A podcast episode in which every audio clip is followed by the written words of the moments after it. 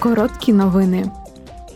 Завтра під час пленарного засідання депутати Європарламенту переглянуть рік, що минув з початку нападу Росії на Україну, і визначать, що ЄС повинен зробити для підтримки Києва. Вони ухвалять резолюцію щодо цього питання на наступний день. Також у четвер прес-служба Європарламенту організовує семінар з оцінки дій ЄС у відповідь на війну та заходи підтримки для мінімізації впливу війни на економіку ЄС. Завтра у Страсбурзі депутати Європарламенту прокоментують нову пропозицію щодо індустріального плану зеленого курсу.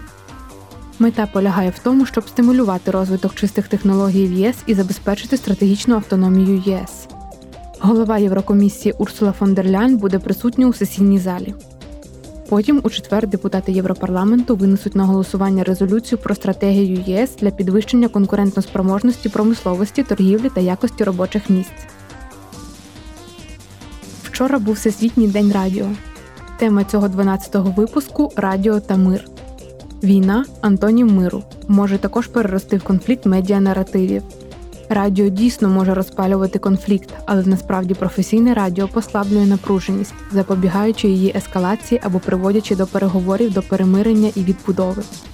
З 2018 року Європарламент має власну веб-радіостанцію, щоб інформувати громадян про свою діяльність.